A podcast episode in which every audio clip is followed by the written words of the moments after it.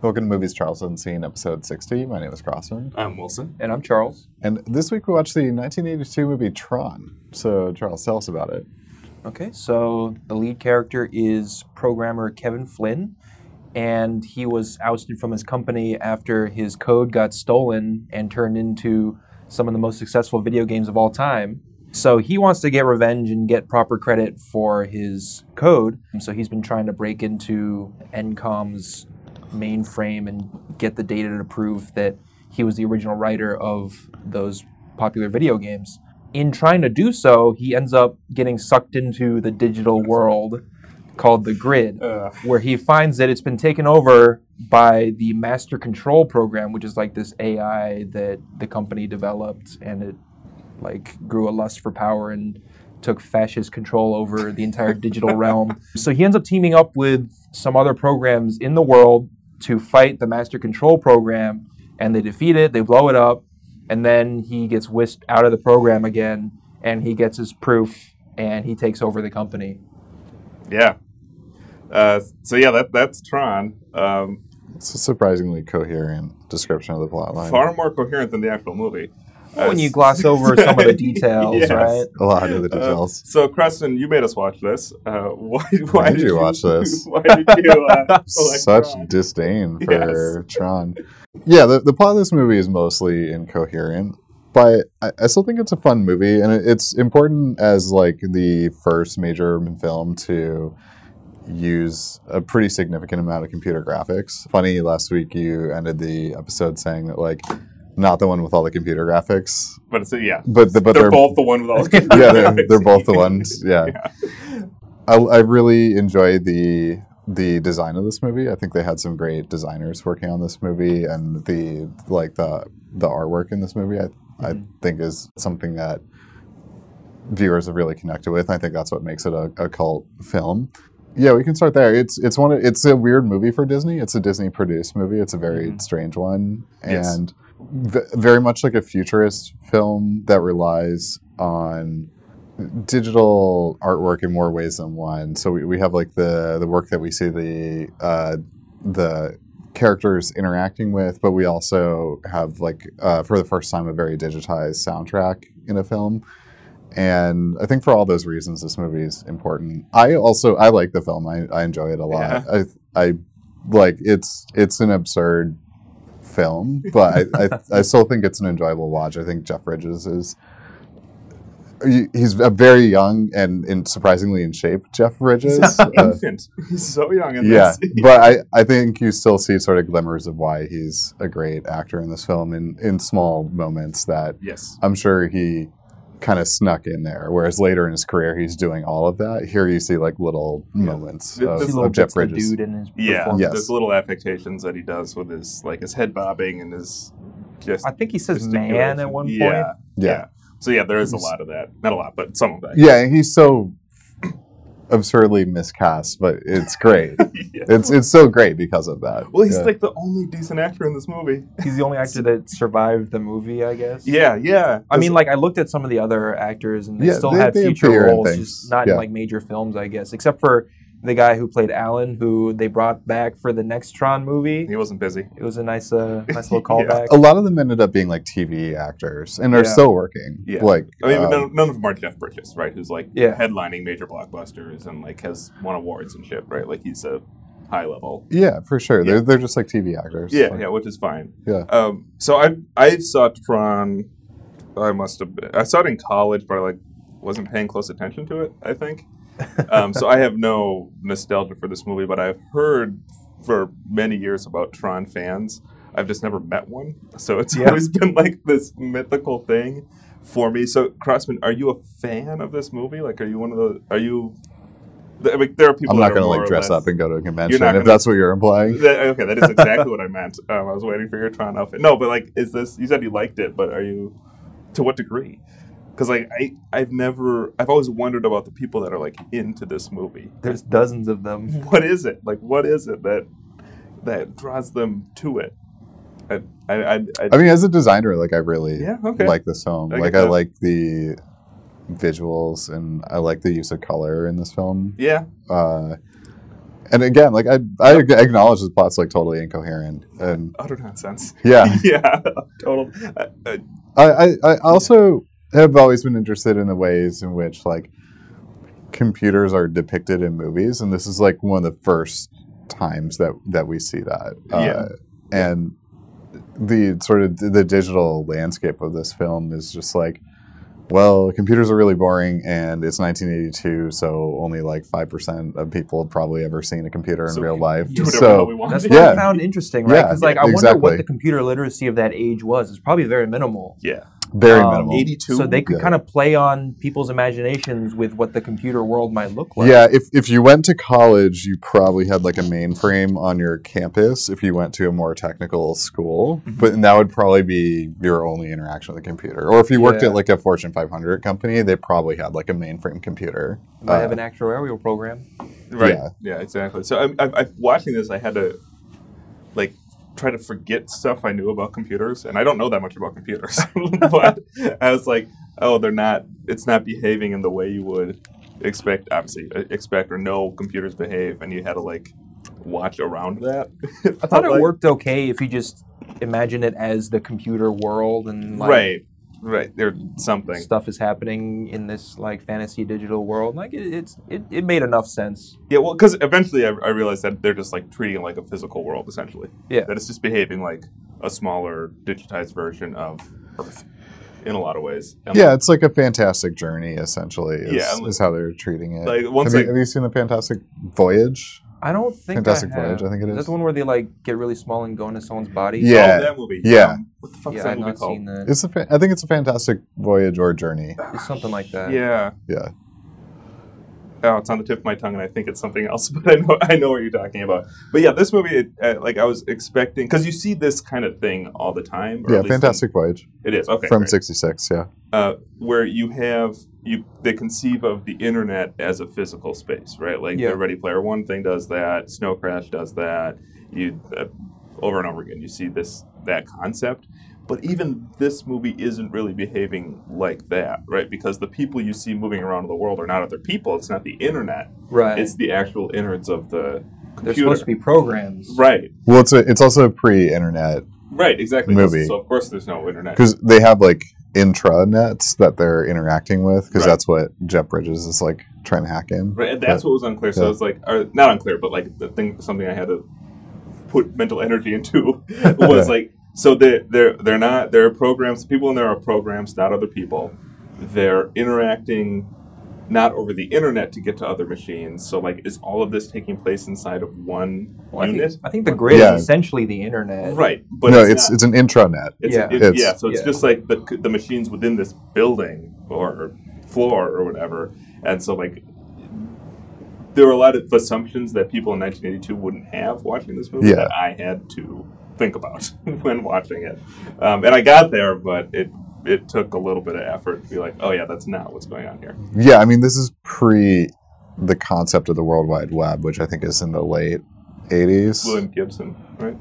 Uh, no, Tim Berners Lee uh, came up with the notion Okay. of the Yeah, World Wide Web. Gibson was another futurist. Um, yeah, he Neuromancer. He did he did Snow He did oh, Neuromancer. Snow Crash, He did something else, but yeah, neuromancer. yeah.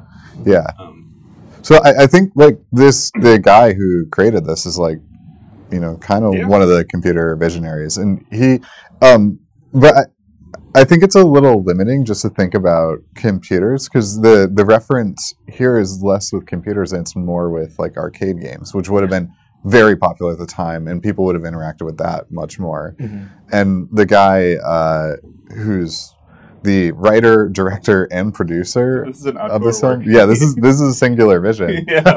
uh, he said he was inspired by Pong, which is fascinating because Pong is so minimal, Right. and to be inspired by that and have this like very expansive Mhm. like universe is Dude's got an imagination. yeah very imaginative Yes, and Yeah, no, kind of wacky. You should Like get credit for that. yeah, I was reminded watching it of um, of a reboot. Have we ever watched Reboot? I have not seen that. It was this. yeah, oh yeah, I've seen Yeah. it. Yeah, Okay. Reboot's very much inspired by this film. Yeah, not surprising at all. It's Yeah. a tu- it's basically Tron the TV show. It, it was this uh, show on Toonami. You know the people that showed Dragon Ball Z and all that. They had their own original programming. I think it was original Yep. called Reboot, and it was about like these. I think they were called sprites. Like they weren't considered programs in that, but like people that live in the computer, and they would get in adventures and shit. and eventually, you know, they would. It, it actually got like kind of heavy at the end of it. Like it got Hmm. kind of serious. It's, it's Captain Planet esque. Yes, But- it, well, in, Yeah. in the look, yeah, Yeah. it certainly looks like it's it's a computer graphics, but they also look like Captain Planet characters. Um, but yeah, I watched a lot of reboot when I was like in middle school. Same. Yeah. Yeah. Um, so yeah, it reminded me of that conceptually because it's about like n- the the things within the computer taking on life rather than people entering the internet and being a an avatar yeah, in a digital world. I kind of wonder how much inspiration The Matrix took from this, because there's a lot of similarity in the worlds between those as well. Yes. Yeah. There's a huge amount of plot overlap between the two. Yeah, as much like- as you can like discern a plot from this movie. Yeah, yeah, um, yeah. No, I thought of that too. Like, I think that there's a lot of. I, But people also find the Matrix confusing as well. Yeah. yeah, I mean, The Matrix is dealing with big weird ideas in a mo- way that this movie it really isn't. Like, I it's mean, they, they it's dumbed not. down the ideas a lot to make it more accessible, and I don't think it's that I- confusing. I don't either, but you know, if you have more exposure to sci-fi and that that kind Yeah. of stuff, you're gonna grasp it more quickly. yeah. You're gonna, you're gonna have some shortcuts. And Will Smith famously turned down the Matrix because he True. he didn't under he said he didn't understand it, Yeah, and he did uh, Didn't he Wild Wild Wild West West? Yeah. yeah, Yeah. Legendary story. so much for that. Yeah. Um, I like Keanu Reeves in that movie though. I think they, Keanu's great. Keanu's great. Yeah. Just in And general. Also, like all the money made for it went like he donated. So Nice. Yeah, that's true. Yeah. Um, but I, for me, what I thought this movie drew most inspiration was uh, was from uh, Star Wars, right? Yeah. Like this is almost beat for beat like a shitty version of Star Wars. oh yeah, totally. like I think it would be really. he really goes in the world, and the Empire has taken over the digital world. right. Like the the arcade looks just like Mos Eisley. The Flynn character is just like some sort of amalgamation of Han Solo and Luke Skywalker. The bad guy is just Grand Moff Tarkin. The big bad guy is Darth Vader, right? Like he's able to control his minions using some sort of force, right? Like you eventually see Jeff Bridges like assemble a spaceship with you know some sort of energy, Yeah. right? Like over and over again. There's a there's a at one point one of them says that uh, we're gonna have company or something like that. Like there's direct Star Wars references in this.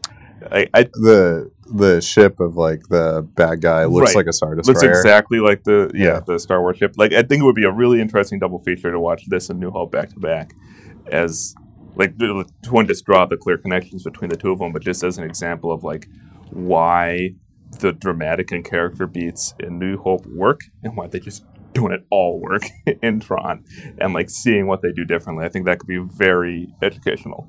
I mean, it, this is '82, right? So Yeah. they're making this in '80 and '81. I'm sure Star Wars is on everybody's It's mind because it was everywhere. yeah, it just changed filmmaking And- forever. and every studio on the planet is trying to find their Star Wars, Yeah. right? And you could see, I, I have no doubt that we, we looked it up on, on IMDb beforehand. The movie that this guy made before this was called Animalympics, which was an animated feature about animals in the Olympics. That guy came to a studio and said, "Here's the next Star Wars, make it for me," and they said yes. That's exactly. I bet that's exactly. After he got turned down from four or five other studios. Okay. Yeah, well, he brought it. He brought this idea around to a number of studios, and they all said, "No, you're bonkers." But I- and Disney Disney. Disney I- bought a bit at it, and, And, yeah. and I bet Disney said this is our Star Wars. Like this could be our Star Wars. That's the potential. Yeah. And I bet his bid was pretty low after he'd been turned out, down by four or five other Yeah. people. yeah, they kind of they did lowball him on the on the budget. Yeah. and it shows like all the budgets on screen. Oh. Uh, every, yeah. every penny. It's interesting how poorly Tron has aged compared to Star Wars. Yeah. yeah, I mean it's a it's and this is not a controversial opinion. It's not a good, as good a movie as Star Wars, right? Yeah, but It's- I mean, in terms of even like the visual effects and all that, maybe they were overreaching the technology that they had available. Yeah, Um, because Star Wars, obviously, they use more physical models and that kind of stuff, whereas here it was like all computer graphics, right? yeah. so they, I think one of the reasons the film is remarkable is that it got made at all, actually, Yeah. because they're they're doing things that no other film had done. Um, Yeah. They're you know there's entirely digital character in this film, that little like kind of pixel that pulses. yes. Yeah. and Character is generous, but yes, I mean that's the first time that's ever been shown on screen. yeah, And- that's fair. that, that's got to uh, be what the yeah. ghosts are in Destiny, or whatever they're called. You have like a little floating Oh, robot yeah, that that's talks true. to you in Destiny. Yeah, the the game. Yeah, and you have like multiple entirely digital vehicles. Mhm. You, yeah, you have human and d- digital graphic interaction, which one of the first times you would have seen that on Sure. film. The, the scene where he got yeah. sucked into the machine looked really good. Actually, Yeah, it was weird. I- I love that shot. Like, Uh, to, to me, I, I laughed out loud.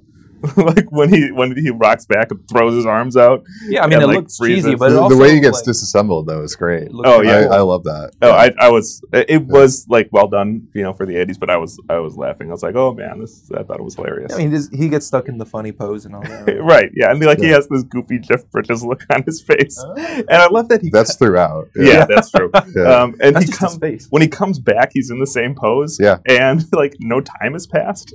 I guess like that's what it feels like. Everything computer moves at the speed of light. so- Apparently. Yeah, you know, like you know, we're five nanoseconds away from uh, that thing Right. or whatever. But that that whole moment there, I, I, I found pretty amusing. Um, I did like Jeff Bridges in this movie. Like I think that he did.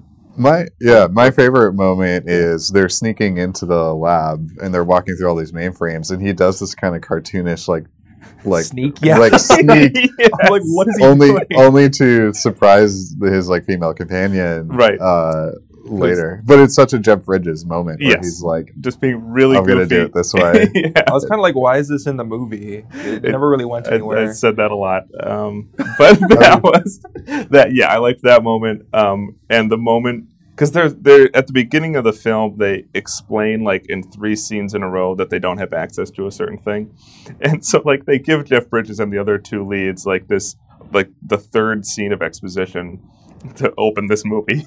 And like he still manages to have some fun with it and kind of like jerk him around and Yeah. just laughing. Like everybody else is just stiff at the board. But he's like almost playing off of their bad acting. Um, and like that was funny even though it's just like here we're going to explain the same thing to you w- once again.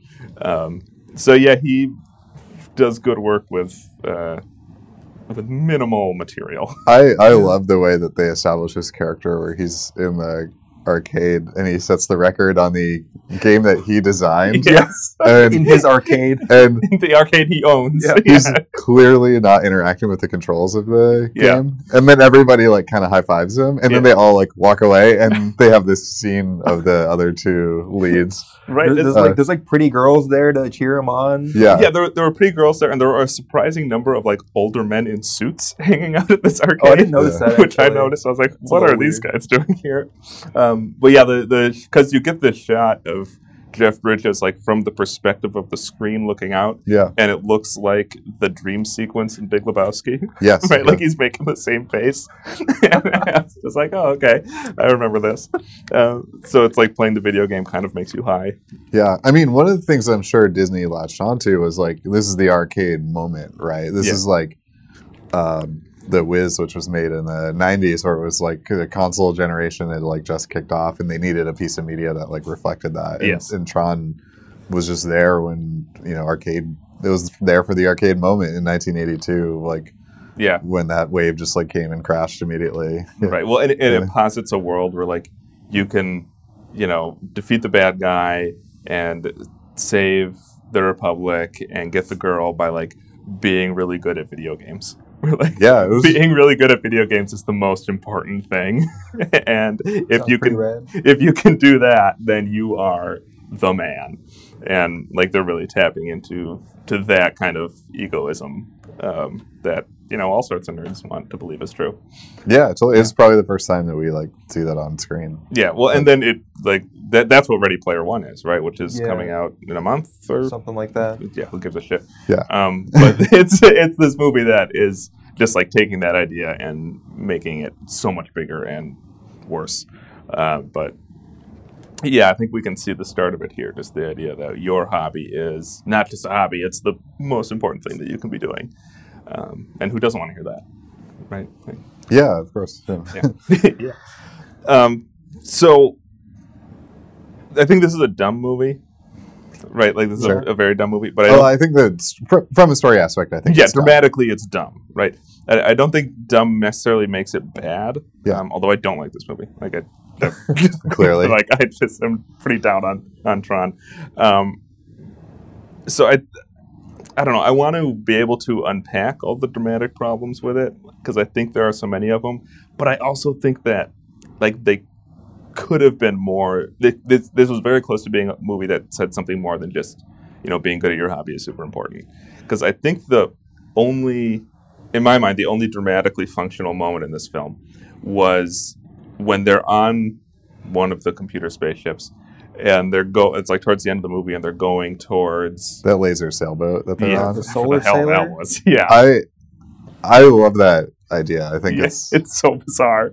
It and the, I forget the designer's name, but this guy who's like an industrial designer designed all the vehicles for this movie. yeah, they are wild. they're wild. Yeah. yeah, especially that thing. yeah, I think that's the best thing in the movie. Actually. Right. Yeah. Yeah. But the but the most interesting part, like dramatically and, and thematically for me, was that like the users, like which is just people using computers, are treated as a religion, and you have this moment where Jeff Bridges reveals to his anonymous friends that he is a user, right? And they're like, "Oh, so you must have a plan."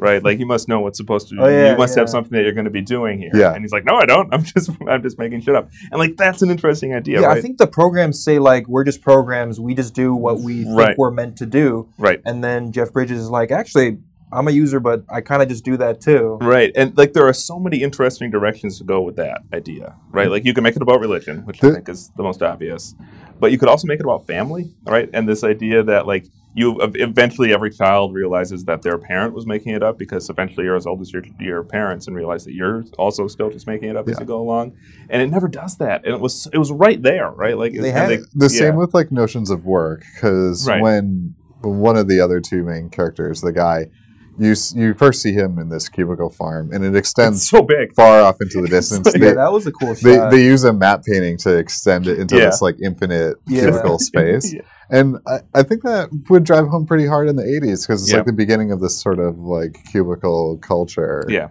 And, you know, this sort of very depressing moment where you just like look off into the distance and you can just imagine, you know, a million copies of this one guy doing the same thing at the time. and over. Eventually, I'll Yeah. be in that cubicle over there.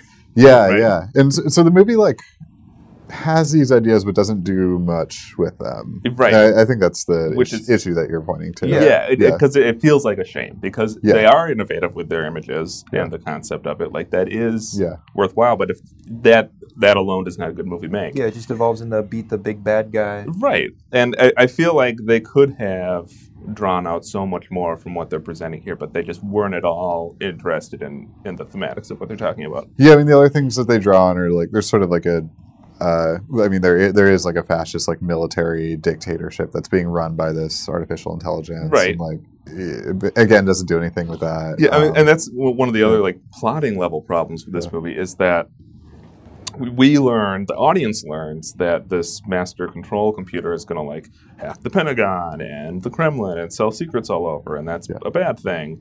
And but it's never clear that our heroes ever learned that. Mhm.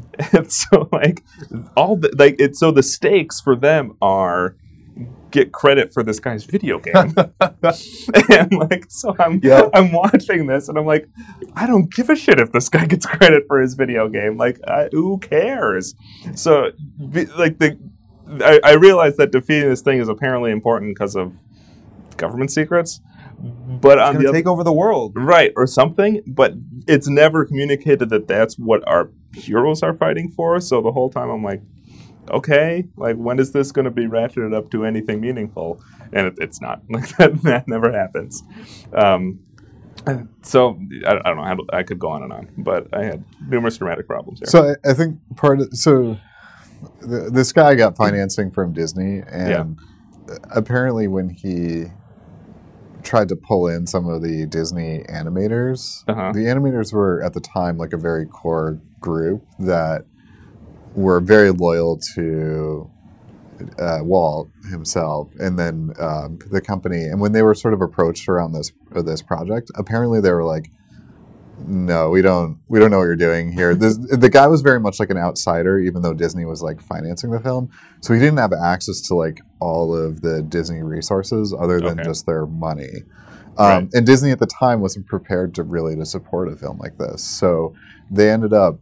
Um, the animation for this film ended up being done by three different animation studios to get them done. Oh. And so part of the like the incoherence of the film is that a third of the animation was done in one animation studio, and then same for the second, third, and same for the third.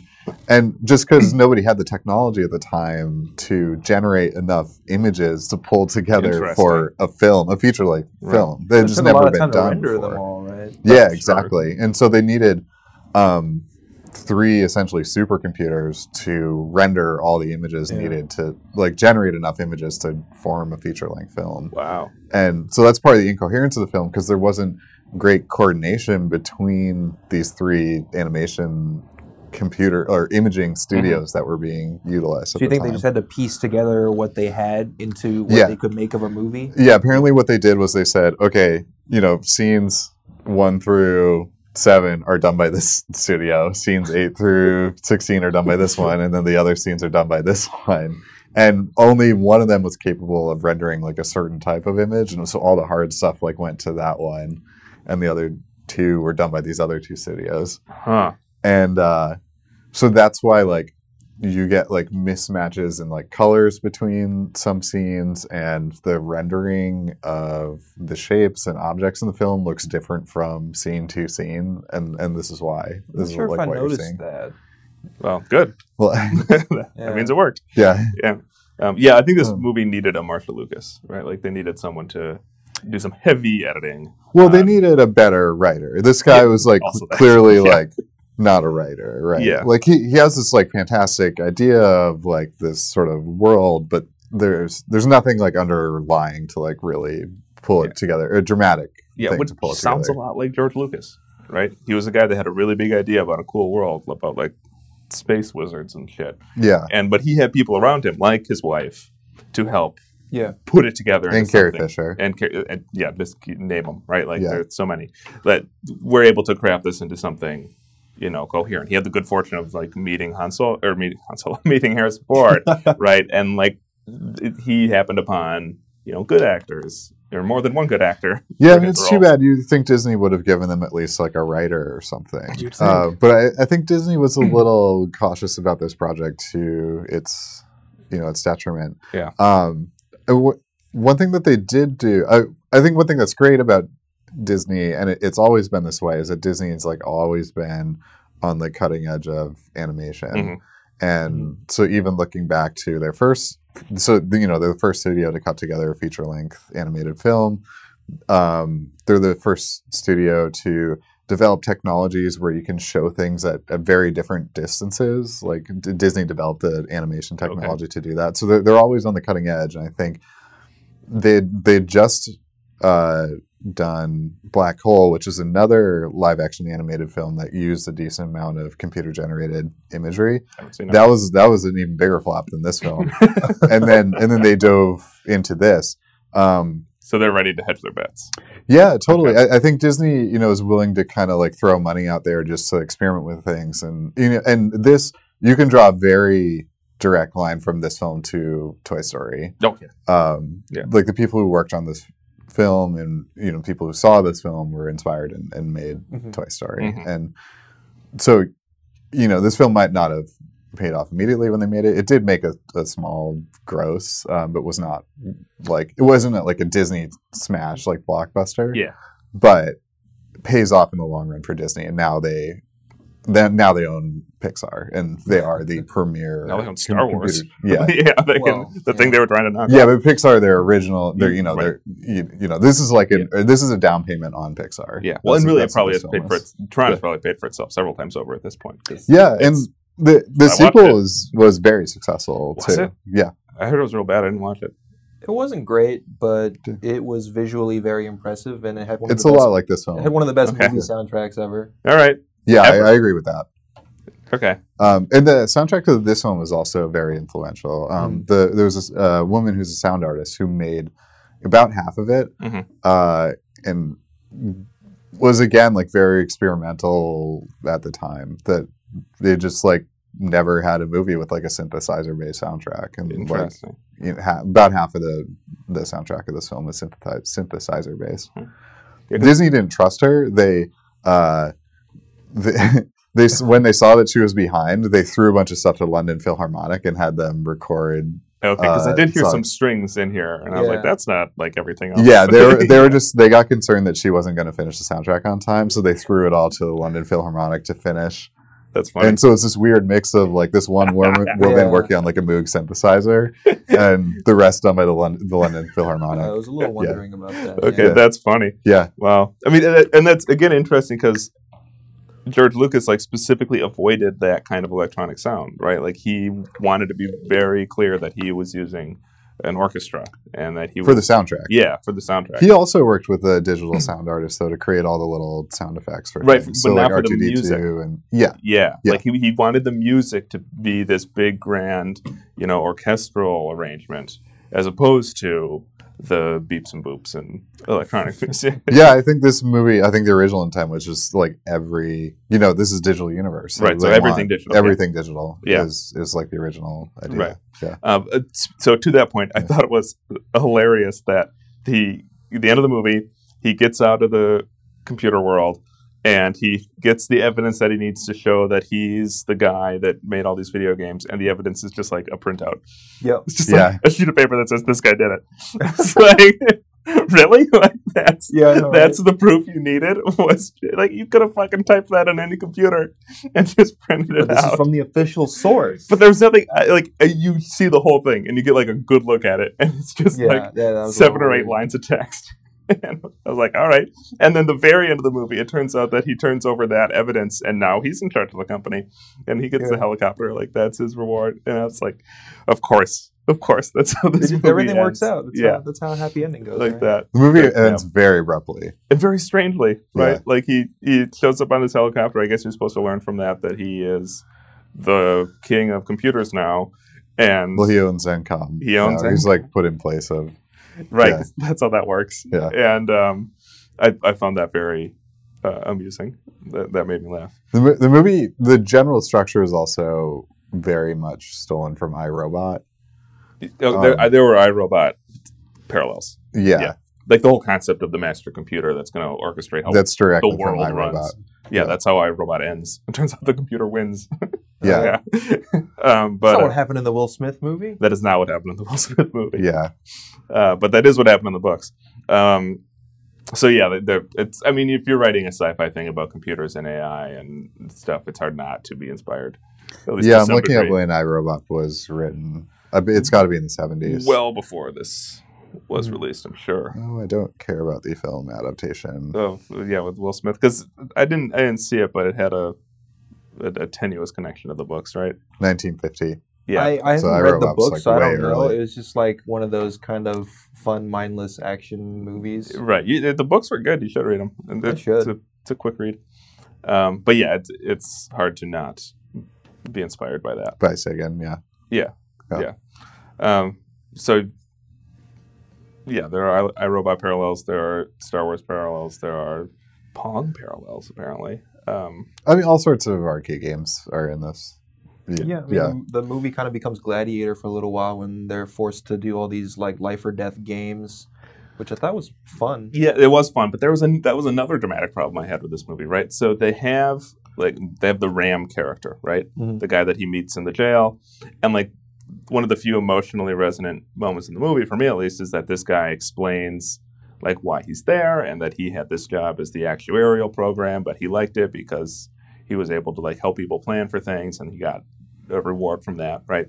And then you find out that he's gonna that the jeff bridges character is gonna have to go and fight to the death in the arena against some other program right like they're gonna pit him up against another prisoner and i was like oh okay so they're gonna make him fight the guy that he was just talking to and it's going to be like this emotional moment because he doesn't really want to kill him off, but he has to to do this thing. Okay, I get it. But no, it's just some random random, other dude that's Well, kind I of a wanted jerk. Ram to be a character, right? But- yeah, I- but- I, like okay. having Ram along for the adventure. Right, and that's what I thought. I was like, okay, so this is going to be a bigger character, and they're going to develop something with him, and they'll like have a relationship, and he'll like there'll be a meaning to this. But no, they just kill him off halfway through the movie in like Yeah. the least dramatic way possible, and like, and that's all they do. Is I was like, why would you waste? You have like this plum opportunity to like do something interesting and have some emotional stakes, and instead like you just kill off this guy that you put some work into with it for no meaning at, at a moment that makes no sense and then nobody talks about him or gives a shit about him again.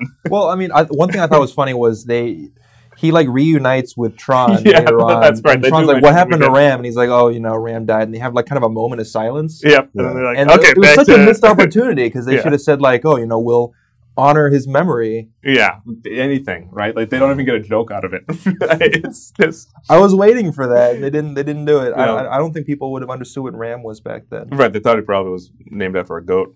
Yeah. Um, but I, I, I thought that like that once again is here. It's this movie that is, you know, they have an opportunity to do something and they just whiff on it like so hard in a very obvious way. I mean, I thought the idea was to build tension because their journey is getting more difficult, so they kill off one of the main characters. That's one of those things. Right, but they do it like it'd be one thing if there was like a, a fight, right, and he gets he gets taken down in the fight, right? But they he gets shot by one of the tanks. right, he, he gets shot by one of the tanks, and then he kind of like has a chat for a while, and he lies around, and and uh, Bridges does some computer magic, and then he gets on the ship, and they have another little chat, and it's like, oh wait, he's dead now. And it's, Yeah, it's a little and it's weird. like- just like when this the plot started to stall out a little bit, it's like, okay, here's the time when we can kill this guy, and like, so it just meant nothing, and it just hit, carried no weight, and then that he just keeps on going as though he were still there or not there because this character is meaningless. I also don't understand what the floating bit computer character was. because it was barely around. Like it showed up. He showed up for a little bit and then just like kind of went away. But it led to one of the funniest moments in the movie for me when he's flying and he's like, "Oh, you know, am I flying okay?" And the thing goes, "No." yeah, Yeah. right. So it, th- I think they're just like exploring the notion of like what is it when you have like a binary character like if all, if all things are sort of like represented in this Yeah. universe and you know wh- what is a binary in this yeah, 'cause film? they, they call him a bit. Yeah. Right, which is you know one or zero. Um, I think the purpose of that character was to have Jeff Bridges have someone to talk to and ex- expatiate even more Yeah. in this film. Like they just needed someone for him to dump information on um, again because now Ram is dead, so he, he can't talk Yeah, to that's him. true. Yeah, because they killed him off for no reason. So, yeah, they totally. So I guess it's another sign of lazy writing. it is Way. it's very lazy writing, um, and I, mean, I don't think that's the reason to watch this film No, I It's- mean- Yeah. it's for the right writing you're But right. And if, think- that- Sure. if that's Yeah. what you're looking for, and it, it is what I'm usually looking for when I watch a movie, that's why I'm unsatisfied with it. Yeah. But I understand the value that it has in terms of its place within films, uh, film at the technical end. Yeah. and that's valuable, right? That that is a good reason to watch it. I, yeah, I, I, I did want to say I did love the art style in this one. yes Um, but one thing that I found kind of strange was that it led to the movie feeling very claustrophobic because everything Yes. is in this digital realm, and it didn't really display scale or distance too well. So it always felt like all the environments were really small and dark and tiny. And identical. So the Yeah. computers at the time couldn't render a far distance. So one of the production notes for all the animation teams was if you can't render it, then just black it out. Put a wall and- there. No, you just have like a black haze. oh, okay. Oh, And so when when things got too far, the computers wouldn't be able to render enough detail to make it like visible on screen. So they just replace it with this black haze, which I think Yeah. leads to this like uh, claustrophobic. Yeah, well, uh, I mean, we're used to obviously seeing like blue skies and horizon and all that, Yeah. right? Yeah. And in the Tron world, the horizon's all black. Yeah. The Yeah. distance, the sky, it's So all black. so what you're seeing is the literal limitation of the animation Yeah, yeah. technology. So I mean, being this displayed is on screen. this is why I was happy they made Yeah. the sequel, I guess, because Yeah. it was like the modern, like the full realization of what this world could have been. Yes, yeah, And the art in the new one was just incredible. Like it's so Yes. stylish of a movie. You get to realize the full scale of the world. You see a lot of the same environments repeat themselves in that world, but you can actually properly render them so it looks like a real world. yeah. Um, just visually, that movie was such a treat.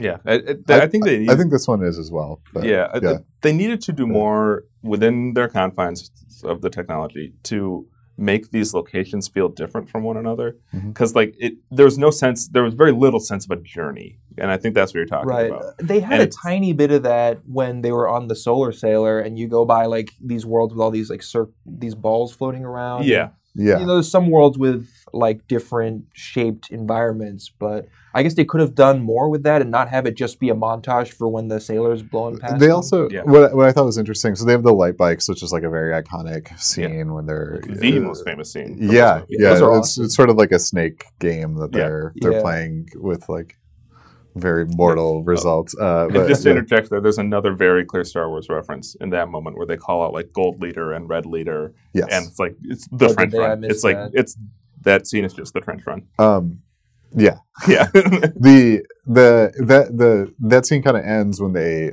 um they break through the wall Yeah. and it's sort of like oh like each of these environments it's its own like small limited space and then what's between them are these like weird kind of canyons that are filled with electricity like just pure Yeah. electricity that they end up drinking i think that's Yeah. such an interesting like solution to like what how do we like solve this problem of like not being able to render an entire environment it's like oh well they're the kind of like these little cells and like each game is its own like cell yeah. I mean, that, Um, that was that was the other thing I had to like think around because we understand how computers work now. Is that like they have this object that exists in this environment, which is the bike in the like the, the bike game, yeah and then the bike leaves the bike game environment, and like my instinct is, okay, it should stop working, right? Yeah. And it that's not how it works in this world. Yeah. And I had to like, it, like there was a, a moment there. I was like, okay, so that's what's going to happen here, you just treat it as Yeah. all as one coherent, like Right, and- universe. right? And that's what kind it of is. reference in wreck it ralph too uh, wreck it ralph like plays with environments in a similar way Okay, I haven't seen Wreck-It That was interesting. really Oh, that's wreck it one of ralph my- is delightful It's one of my Yeah. favorite animated films. Sorry, Yeah. But I missed the, it. the video games can all like interact with each other, Okay, and they like go to the other arcade cabinets and that kind of stuff. Mhm. It was pretty Okay. cool. and they, they travel in like a similar fashion yeah. Yeah. that sounds very similar to what yeah this is. Probably, yeah. yeah. they probably took some inspiration here. Yeah. Yeah. Oh, th- yeah, definitely. Um, one thing, so the the use of color in this film is so iconic, and I, the the use of like neon is is so interesting. The way that they filmed it, it's it's almost like a re- reverse or like evolved version of like Wizard of Oz, because the Okay, film like what the film does is we have like the normal world and then when we enter tron we become black and white but there's also these like sort of like extra colors like the colors are so intense that they like float Yeah. off the screen so like an inverted Wizard of Oz or something. yeah Yeah. yeah, exactly I, I i love that choice that they use um, i think one of the pitches that they had for this movie was just like one of those scenes and i think that's what really like sold disney was like it's a look. they they had like Yeah. a few seconds of footage of like what it could be and i think that's like what got disney to like decide to go ahead with this film the colors in the black and white are actually hand painted onto the film Really, yeah uh that's a big job. it's a huge job they Oh, man. they Like the blue it and red lights on the armor, they Yeah, paint that in. it's hand painted Yeah. Oh my god! It's like every single frame. yeah Jesus. and it, it was it was done in uh, uh they had a studio in taiwan do this and so there were like a few hundred animators in taiwan that so uh, they got it all done for like fifty bucks then.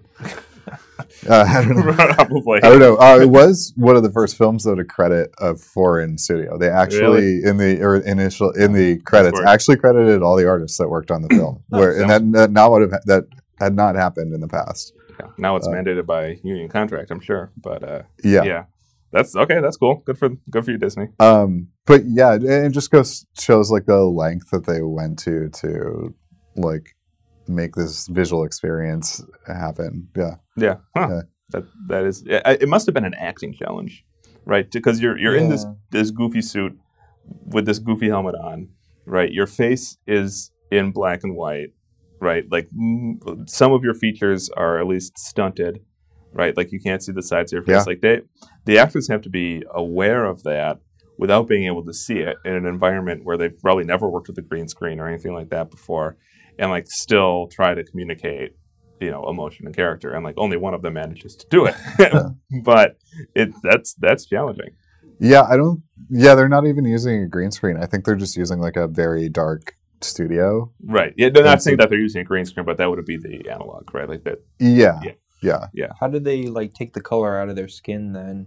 I think they just shot it in black and white, and Oh, um, there, there's a term for the specific black and white that they shot this in, where it like it sort of like inverts the contrast in a Hmm. in a weird way. Because it's Um, not just grayscale. It's, not just grayscale. There's Yeah. there's something else that's going on. I, they call it like backlit animation, and I, d- Oh. I don't that I don't know what that Okay. means. Um, but there's some sort of specific technical process that they're using for the the grayscale here. Okay. Yeah. Yeah, because it, it's a it is a look, right? Like, and you see a frame of this movie, at least if it's after the first half hour, and it's immediately recognizable. Yeah, other than the direct sequel, I don't think there's anything that looks like this film. No. Like, yeah. No. And, and that's saying something in, in film. Yeah. Yeah. I mean, granted, it was a bomb, so maybe they didn't want to look look like it. It wasn't a bomb. It made money. Did it? Okay. Yeah. You, you were saying like Yeah. talking about it like it was.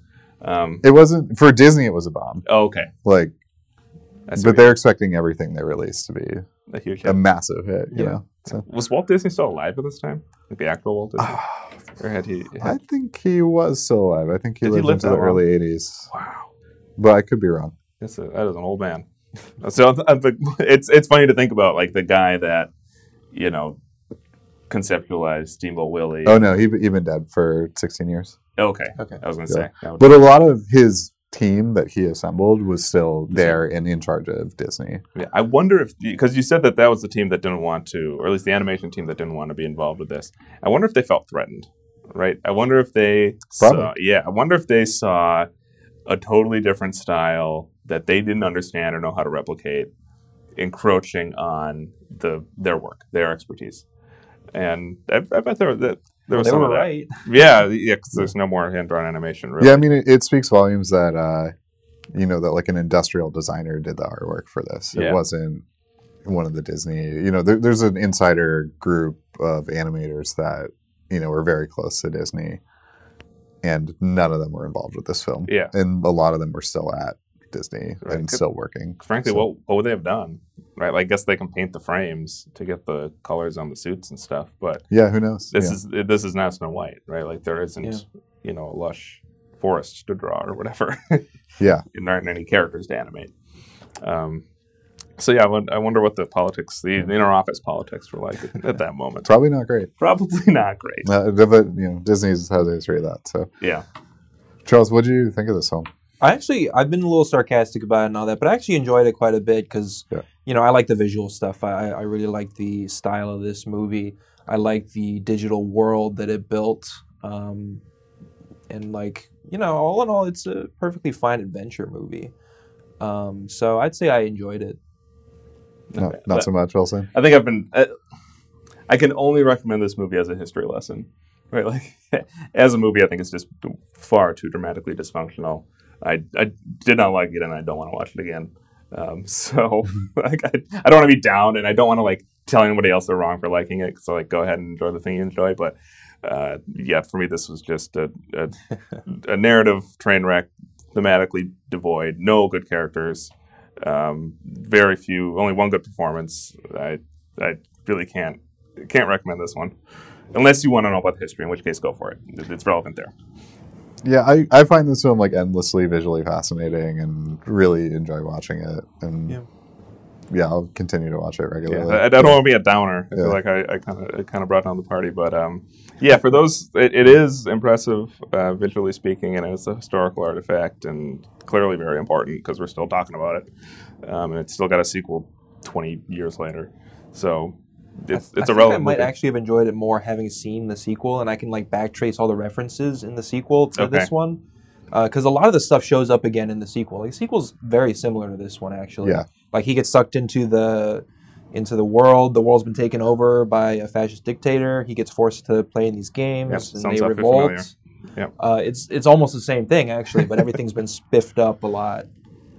Well, and Jeff Bridges came back, so it meant something. him. Yeah, that was Yeah. that was weird because they had old and young Jeff Bridges in that one. Oh, but did they? were Yeah. a little early on the uh, young CGI yeah, there, so they still tried to overstep their bounds with technology a little bit in that movie. So young Jeff Bridges looked a little weird uh, and very obviously CG'd, that's funny. um, but it, it was all right. and you're right. The soundtrack of the sequel is great. I I listen to it regularly. It's one of Daft Punk's like greatest works. Yep, And I, That's I, I keep some of the songs uh, in my music library.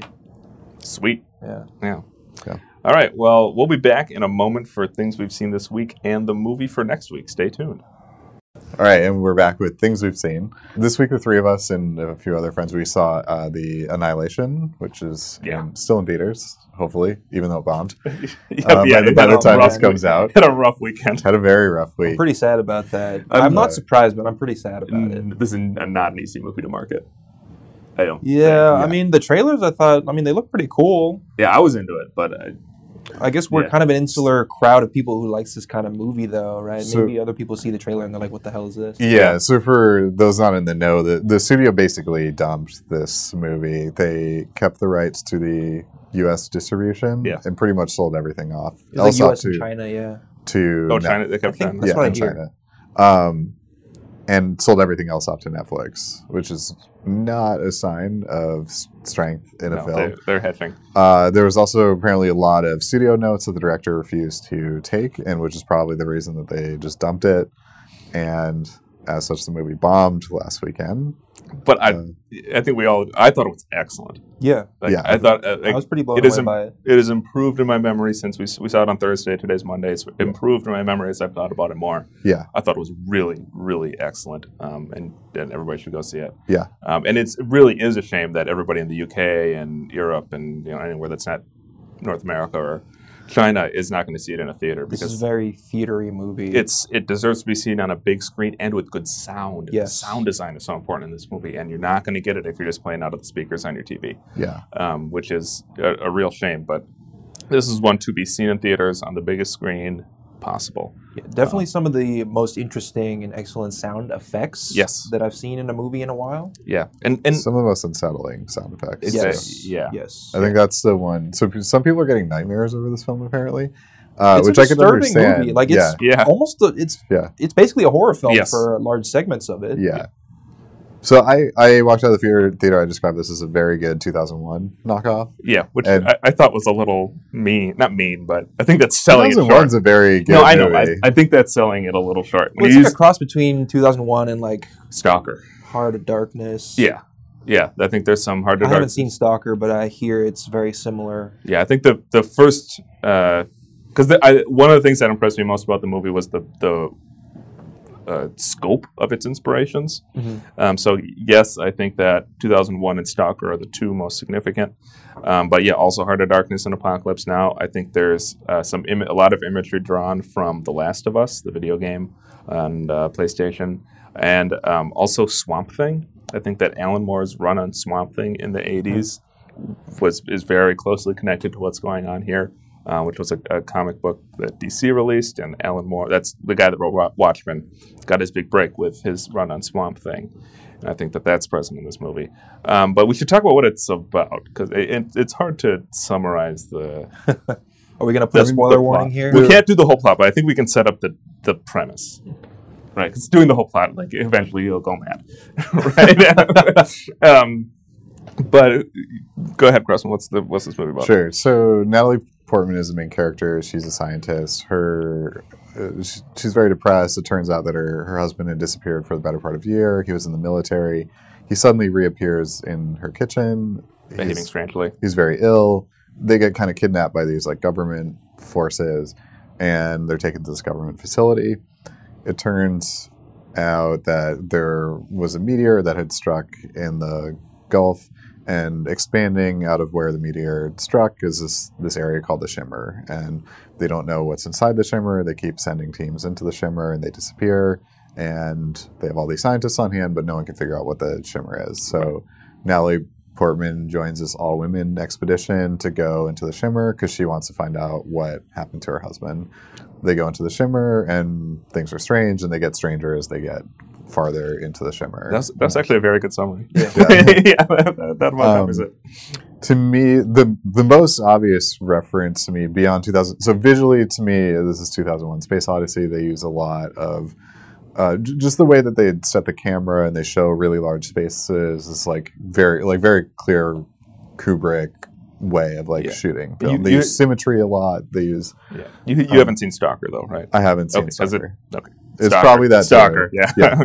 okay. the to me the most real world reference here, which seems fairly obvious, is the um, the Gulf oil leak Sure. that happened during the Obama presidency. Because you know there, there's just this sort of like environmental disaster that's expanding, and we just the, you know all the scientists in the world were there, and they just had no idea what to do about it, Mhm. and Yeah. it seemed like the that was like the direct inspiration for the events of, of the plot. Well, Like, and the, uh, the the shimmer is called the shimmer because you have like this prismatic rainbow effect, and there's which like looks an like oil. and there's an oil like Yeah, sheen sort of like over everything and Um, I have the, the fact that it's in the Gulf, you know, it, Yeah, it there's just water to right me. there. There's like this direct reference. yeah, and they're to journeying towards water the entire movie. Like that's the destination. Yeah, and the envi- and it's an environmental disaster. Like the shimmer is an environmental disaster. It's it's recoding like how the environment works and changing Yeah. the reality of environment. Yeah, Yeah,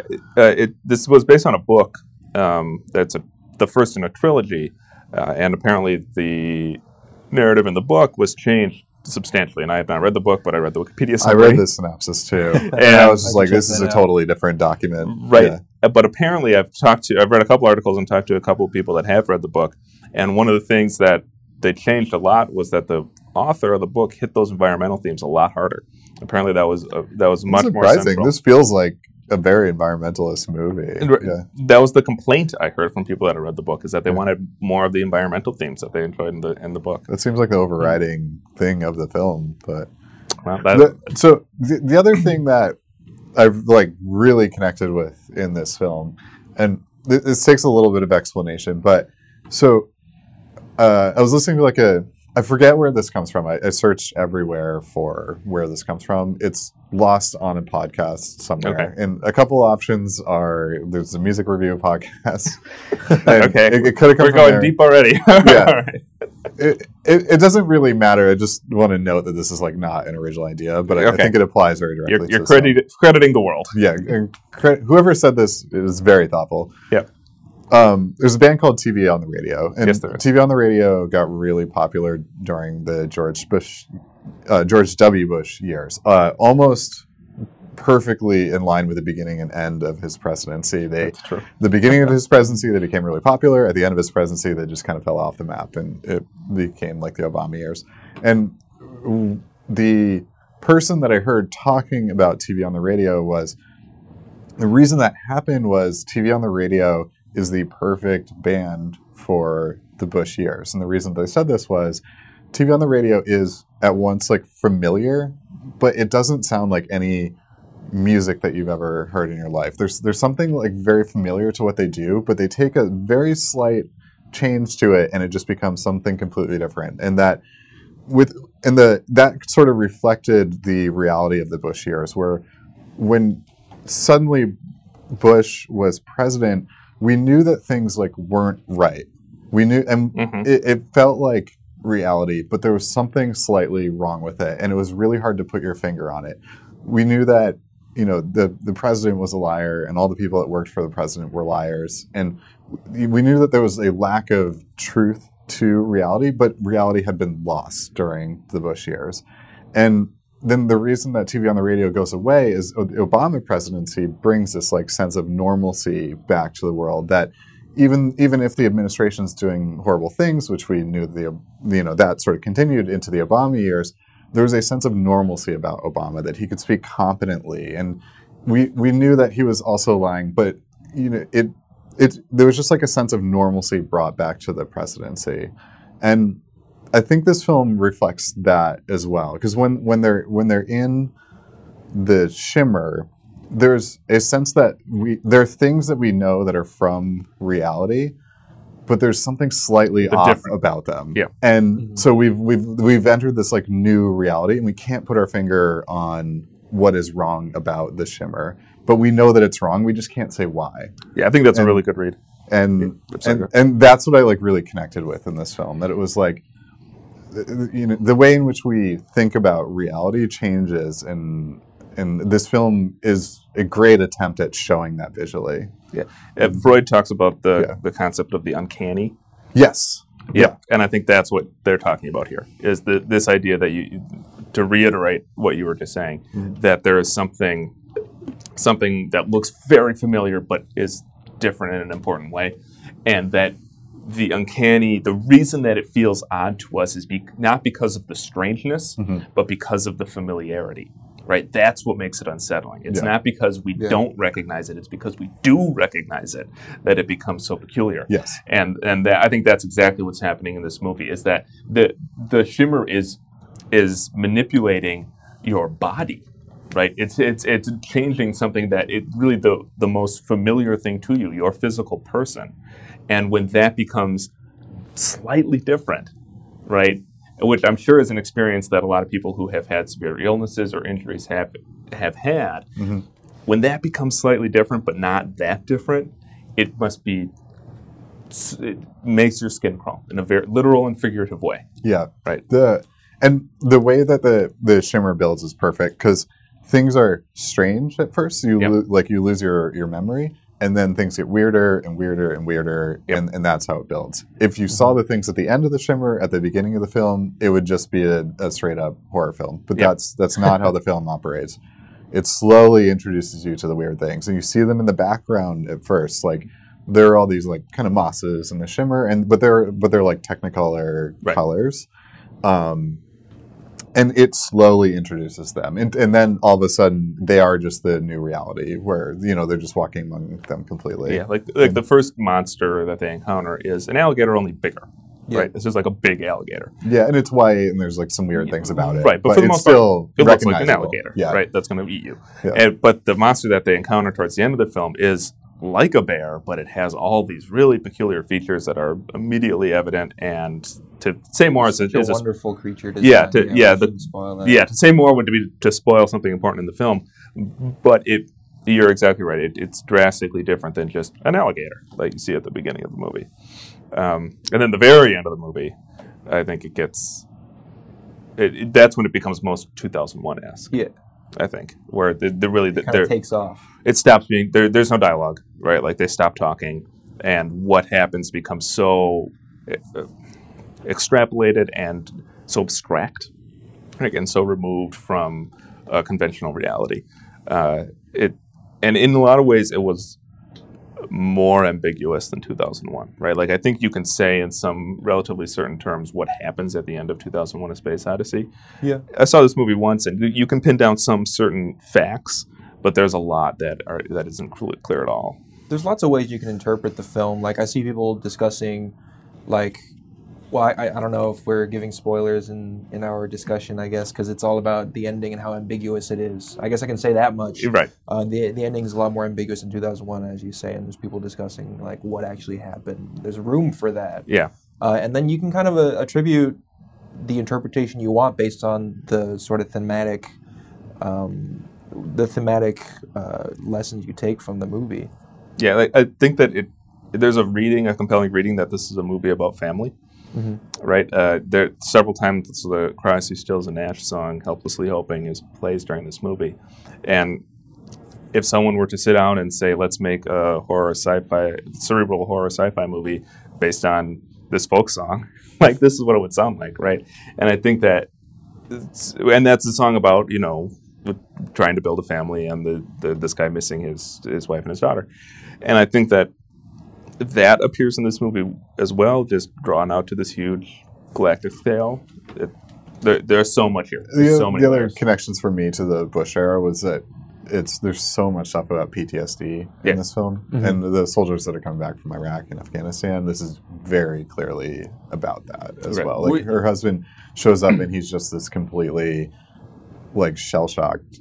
A different person. Yeah. Yeah. Mhm. And and that's what one would expect for someone coming straight off the battlefield and you just pick them up and put them back in the kitchen and that's the experience that you would expect. Yeah. Yeah. and you know, it's something that we haven't dealt with as a country at all. So, and you continue not to deal with. So, so hence we deal with it in our media. Yeah. Yeah. Some Try of the things I liked about the movie was, I guess it was it was extremely tense throughout. It was very good at building that tension. That's why I say it's like a horror film. Yeah. Um, as It's- you see things horror. spiral out of control and get more and more wrong, and you you're always worried that something bad is about to happen because I mean they're in this hostile territory where anything can happen at any time. Um, another thing I liked was some of the bits of dialog in there. Um, like they deal with some of the more scientific concepts here and there. They don't explore it as heavily as in like Ex Machina or Arrival. It's not really the focus of this movie. Um, but I liked the bits of dialogue that were there, like uh, when um, her boss was talking about how it's kind of our genetic, um, it's kind of inherent to our genes that we're self-destructive and it Yep. manifests itself in our behavior. Um, I thought that was a very poignant bit of dialogue. I like the bit uh, when she's talking with her cohort, and her cohort's saying that she lost her daughter to cancer, and how she had to mourn twice once for her daughter and once for her old self that she'll never have again. I thought that was um, And a very touching line. connects to the themes of the film, right? Right. Like, it's so much of just like the little moments in this movie are so thoughtfully constructed that you can you can draw them all back to what the movie's actually about. Because like the the first bit of dialogue that you talked about with the Jennifer Jason Lee character, she was great. who was So, phenomenal. God, Yeah. yeah, she was so good. Because she's she makes that point when she's drawing a distinction between self destruction and suicide Yeah. right? In that suicide ends the self, whereas self destruction destroys the self and and can potentially leave room for a new self, which again, very much what's going on in this film. Yep. Um, and yeah, there's so so many. Every it, it feels like every single thing is in some way thoughtfully connected to something larger that's going on in the film. There's nothing accidentally placed here. Yeah. And for a movie that seems so strange and ambiguous and at times random, that it can do that speaks to the the talent of Alex Gar- Garland as a as a director and writer. Yeah, it's too bad Discovery. This is a great film. Yeah, it really is. Um, it's, and so it feels like one people will rediscover in a few years. right? I hope so. It's or something I'm going out and like recommending to people to see Yeah. because I wanted to do well. I really like Alex Garland's work. Like I'd say Ex Machina is one of my favorite films of Yep. all time. It's great. Uh, I I wouldn't say I liked Annihilation as much as Ex Machina, but that's a very high mark to match. Mhm. Um, but you know, it's up there. I thought Annihilation was great. Yeah. So uh, early in the year, but it's really one of my favorites of the year so far. Up Yeah. there, up there with Paddington 2. I think it's the best thing I've seen too. yeah. Um, I'm up next. Okay. Uh, well, I watched another movie uh, this this week called The Oxbow Incident, which was uh, grossly underwatched. Um, it's a western that kind of plays out like a western version of of Twelve Angry Men, only much darker and more cruel. Um, and then I realized that Charles hasn't seen Twelve Angry Men because I I thought everybody would see that movie because you watched it in school. Um, so we're going to do that one. We're going to do 12 Angry Men, the older one with Henry Fonda, not the new one with Jack Lemmon. Um, so make sure it's in black and white when you sit down and watch Okay. it. Um, but it's a, it's a great movie that I feel like everyone has seen. Um, so we, we really need to, Yeah, we I don't need know. to fix We didn't whole. we didn't do it at my school. I guess my school was lame. That's stunning to me because it's such an easy movie to teach. Yeah. I, I feel like I didn't see this movie until a few years ago. Uh, amazing, Yeah. uh, amazing. I think I think there were multiple classes in my high school that that screened this movie. I Um, didn't see it. yeah, in any event, uh, we're going to be watching 12 Angry Men. So thank you guys for listening. Please share the show if you like it. Give us feedback um, if you don't. Um, and join us next week for 12 Angry Men.